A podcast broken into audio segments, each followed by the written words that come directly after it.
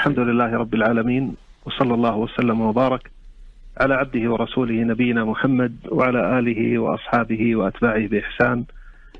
أما بعد آه الأمر كما تفضلتم يا رعاكم الله آه هو أمر مستشكر فعلا نعيشه في هذا العصر وليس يخفى على بصير بالواقع.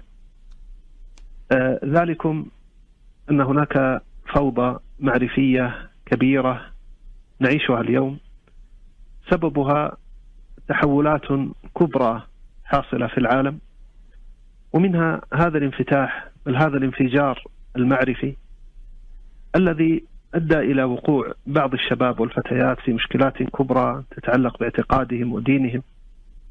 أدى هذا إلى انحرافات واقعية إما إلى طرف الغلو وإما إلى طرف الانحلال. وأنا أزعم أن أهم سبب للانحراف الفكري لدى الشباب في هذا العصر وهذه الفوضى المعرفية التي نعيشها مع ما صاحبها من ضعف في الترشيد الثقافي. اليوم يا أستاذ عبد الله الكل يكتب والكل يتكلم والكل يستمع ويتلقى واختلط كما يقولون الحابل بالنابل. صار الواقع في نظري أشبه ببحر كبير هائج والشباب والفتيات فيه يسبحون ويموجون مع أمواجه. وهناك حبال كثيرة تتدلى. قليل منها ينتهي بطوق نجاة ينتشل المتعلق به. وكثير منها فيه طعم لو التقطه هذا الشاب أو تلك الفتاة لأمكن اصطياده وجره إلى ما لا تحمد عقبه. ولا نجاة لهذا. أو ولا نجاة من هذا إلا بتوفيق الله سبحانه ثم باكتساب مهارة اختيار حبل النجاة وتمييزه عن حبل الهلكة. نعم. نعم لو ندخل أكثر ونتعمق في هذا الموضوع موضوعنا اليوم فوضى القراءة والتلقي إذا هي فوضى مرتبطة بالمعرفة فيعني لو نوصفها أكثر ونوصف ما يحتف بها من سلبيات قبل أن أجيب على ما تفضلتم به أنبه إلى أنني حين أتكلم عن هذا الواقع المعرفي والثقافي المعاصر لا أخص مكانا دون آخر أنا أتكلم عن واقع معاصر عالميا. الأمر الآخر لست بحاجة إلى أن أطنب في بيان أن هذا الواقع المعرفي له إيجابياته كما أن له سلبياته. من أهم إيجابياته سرعة الوصول إلى المعلومة. اختصرت اليوم كثير من الأوقات والجهود التي كانت تنفق سابقا في البحث والتنقيب. لكن على كل حال نحن إنما نريد في برنامجنا هذا التنبيه على السلبيات لتلافيها وليمكن الاستفادة من الإيجابيات بأمثل ما, ما بأمثل طريق. نعم. أول معلم من معالم الواقع الذي نعيشه في جانبه المعرفي كثرة المنتجات الثقافية. نحن كما قدمت نعيش في حالة انفجار معرفي حقيقي. بغض النظر عن مستوى المحتوى أنا هنا الآن أتكلم عن الكم لا الكيف. اسمع ماذا يحدث يا أستاذ عبد الله في الدقيقة الواحدة. في الدقيقة الواحدة تنشر في يوتيوب 350 ألف تغريدة تقريبا. وليس يخفاك أن هناك إقبالا جارفا على وسائل التواصل من الشباب. أنا أعرف من ينفق من عمره يوميا من ست إلى عشر ساعات يتنقل فيها بين وسائل التواصل الاجتماعي. نعم ذكرتم 300 ألف تقريبا تغريدة في تويتر يوميا؟ أو في يومي لا في الدقيقة الواحدة. الله. ينشر أكثر من 350 ألفا أو نحوها. في الدقيقة الواحدة تصنع ثلاثة ملايين وأربعمائة ألف سناب. في الدقيقة الواحدة يتم تحميل, تحميل 500 ساعة من المحتوى الفيديوي في يوتيوب بالذات ويشاهد سبعة ملايين ونصف مليون فيديو في هذا الموقع في الدقيقة الواحدة. في الدقيقة الواحدة ترسل 200 مليون رسالة بريد إلكتروني. في الدقيقة الواحدة ينشر 41 ألف منشور أو بوست في فيسبوك.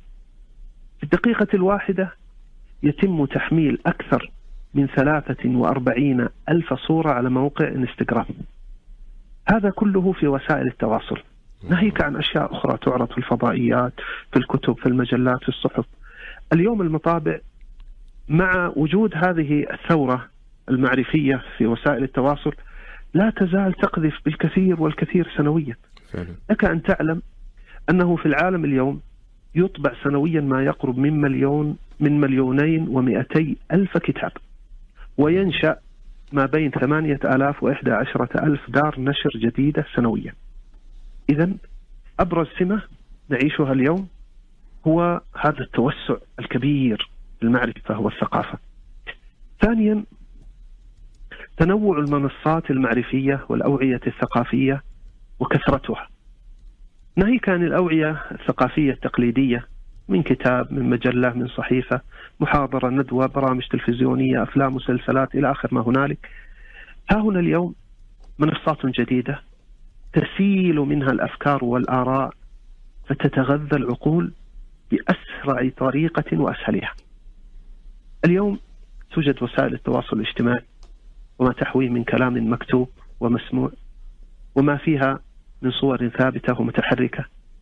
اليوم ثمة مواقع لمقاطع الفيديو ال motion graphic infographic.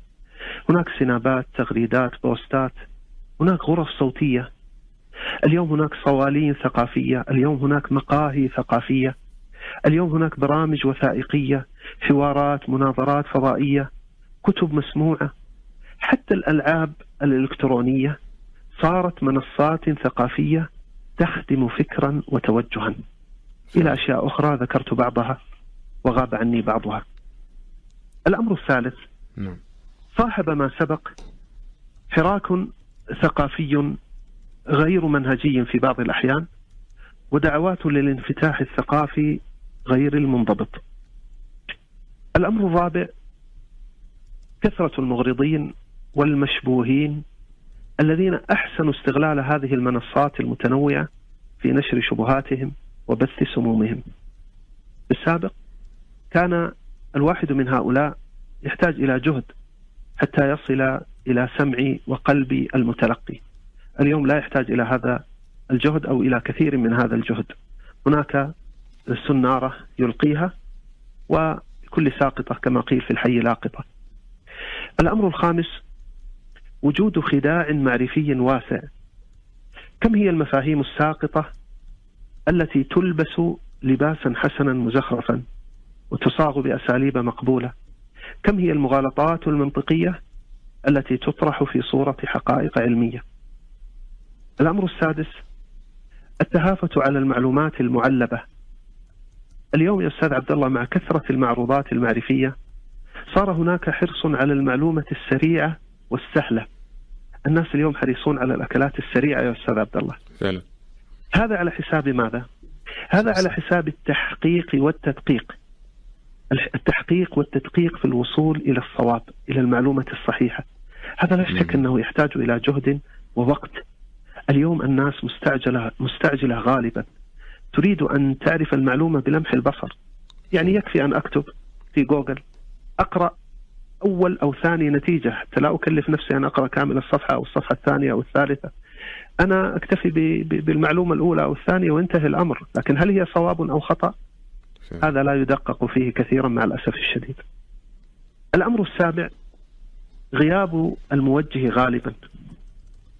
في في خضم هذا البحر المتلاطم غالبا مع الأسف الشديد ما يبحر الشاب أو الفتيات يبحر الواحد منهم وهو حديث في سنه وخبرته يبحر وحده بلا مساعد أو موجه يعينه ويبصره وهذا ما أوقع بعض الشباب سهلا صيد صيدا سهلا في أيدي شياطين الإنس.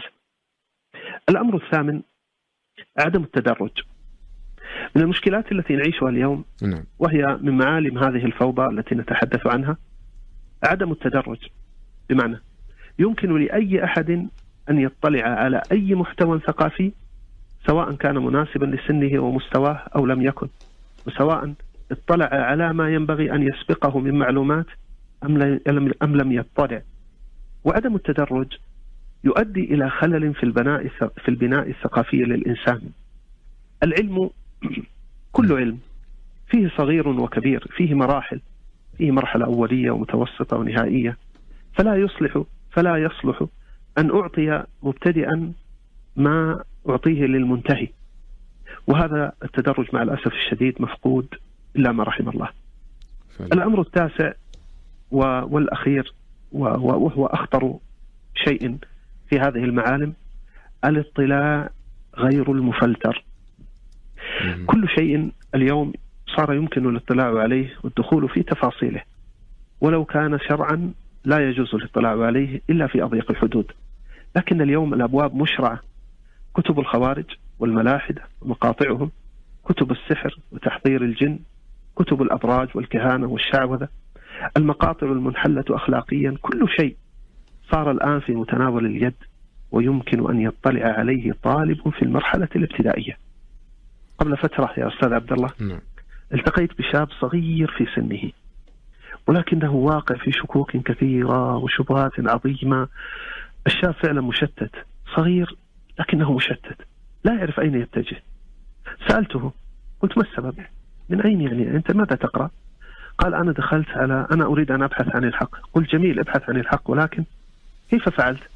قال دخلت على الإنترنت وبحثت عن كتب الفلسفة وبدأت أقرأ يا بني كتب الفلسفة هذه. هل هل هي فلسفة واحدة أم مئات من الفلسفات؟ وكل فلسفة تنقض الفلسفة الأخرى. تريد أن تصل إلى الحق هكذا مباشرة بأن تعب وتغوص في كتب الفلسفة وتريد أن تصل إلى الحق. النتيجة أنه صار متشككا مشتتا ذهنيا ضائقا نفسيا. وهذا كله بسبب ما أسميه الاطلاع غير المفلتر. نعم. نعم أحسن الله إليكم شيخ صالح. ولعل فعلا يعني ما نراه أحيانا بين فترة وأخرى من مثلا بعض الأشخاص الذين يخرجون بكلمات أحيانا يكون فيها آه، كفريات ونحو ذلك. يعني دليل على هذا. البعض أحيانا ما, ما يستشعر يعني يشعر أن هذا هذا الجيل والله كلهم جيل لعب ومجرد ألعاب. بينما هذه الألعاب أحيانا تكون مضمنة بأشياء وانحرافات أحيانا آه، يعني سواء ما كان منها مرتبط بالأخلاق ما كان منها مرتبط بالعقيدة. ويمكن حتى نجد عند أبنائنا يعني بعض العبارات المقتبسة مثل ما هي من من ثقافات أخرى مثل الحرية تنتهي عند حرية الآخرين ونحو ذلك يعني من العبارات اللي أحيانا تحتاج فعلا آه، ضبط وهي دليل على يعني الغوص في هذا هذه الاتساع المعرفي يعني. مع الأسف الشديد عندنا أستاذ عبد الله شيء اسميه التسطيح للمسائل. م- يعني دائما نأخذ المسائل كما يقولون ببساطة يعني الأمر سهل يعني شباب يلعبون شباب الأمر أكبر من ذلك بكثير اليوم الوضع معقد معقد جدا وأكبر مما يتصور كثير من الناس. لا أقول هذا والله على سبيل آه، النظرة السوداوية كما يقولون. أنا أتكلم عن واقع معاش ولو لم يتنبه الآباء الأمهات المربون المسؤولون عن جانب التربية والتعليم على هذه الأمور آه، المدرسون المعلمات حقيقة ستقع مشكلات ومشكلات كبيرة. بدأنا نلمس بعضها مع الأسف الشديد في هذه الأيام. نعم. لو نلخص أبرز ما أفرزته وأنتجته هذه الفوضى المعرفية. لا شك أن الأمر كما تفضلتم ثمة أشياء كثيرة ثمرات متعددة برزت في ظلال هذه الفوضى المعرفية فوضى القراءة والتلقي نعم. لكن أريد أن أنبه إلى أهم ثلاثة من هذه الثمرات. اولا هذه الفوضى أو الضجيج المعرفي أوقع في تشتت ذهني فكثرت التساؤلات والشكوك حتى وصل هذا ببعضهم إلى الشك في أصول الدين ناهيك عن فروعه. هناك يا أستاذ عبد الله حالات من التوهان الثقافي والارتباك المعرفي مع ضيق النفسي أحيانا. سبب هذا التناقض في الطرح كثرة الكلام والردود هناك كما يقولون تخمة أدت إلى ترهل حتى صرنا نسمع من يقول أين نذهب والله لم نعد نعرف الحق مع من وهذا من أكبر الإشكالات التي أفرزها هذا الواقع الفوضوي المعرفي الذي نعيشه الأمر الثاني مزاحمة مصادر التلقي المعتمدة والموثوقة والمؤتمنة اليوم هناك دعوات إلى القراءة كثيرة لكن الدعوات إلى القراءات النافعة التي تهتم بالكيف لا بالكم مع الأسف الشديد قليلة. الدعوات إلى إلى قراءة القرآن الكريم إلى قراءة صحيح البخاري إلى قراءة كتاب التوحيد إلى قراءة رياض الصالحين إلى قراءة كتب ابن القيم. هذه مع الأسف الشديد آه، قليلة. صار الشاب أو المثقف العادي كما يقولون غالبا منصرفا عن هذا الإرث العلمي الصافي. عنده استعداد أن يقرأ مئات التغريدات وأن يجلس ساعات طويلة. آه، يقرأ في كلام آه، إن كان فيه فائدة ففائدته قليلة والغالب أن شره كثير. لكن يثقل عليه كثيرا أن يقرأ في كتاب موثوق في العقيدة أو في الفقه أو في التفسير أو في الحديث أو حتى في معرفة دنيوية نافعة. الأمر الثالث نعم. نفوذ كثير من أعداء الله إلى عقول بعض الشباب أو الفتيات من أبناء المسلمين. أستاذ عبد الله هذا الذي فجر مسجدا فيه مصلون مسلمون يعبدون الله. كيف وصل إلى هذه المرحلة من الانحراف؟ نعم، هذا الذي يتدين بذبح أبيه أو أمه أو قريبه. نعم، ذاك الذي يعلن على الملأ إلحادة أو تلك التي تعلن تنصرها أو ذاك الذي آه، يطعن بوقاحة في القرآن والسنة. من أين أتي هؤلاء؟ الجواب بواقعية من كتاب من مقطع من تغريدات من مواقع دخلوا إليها فارغين لكنهم خرجوا مثقلين بالأفكار والعقائد الضالة. إذا هذه الأمور الثلاثة أبرز ما أفرزته هذه الفوضى المعرفية مع الأسف الشديد.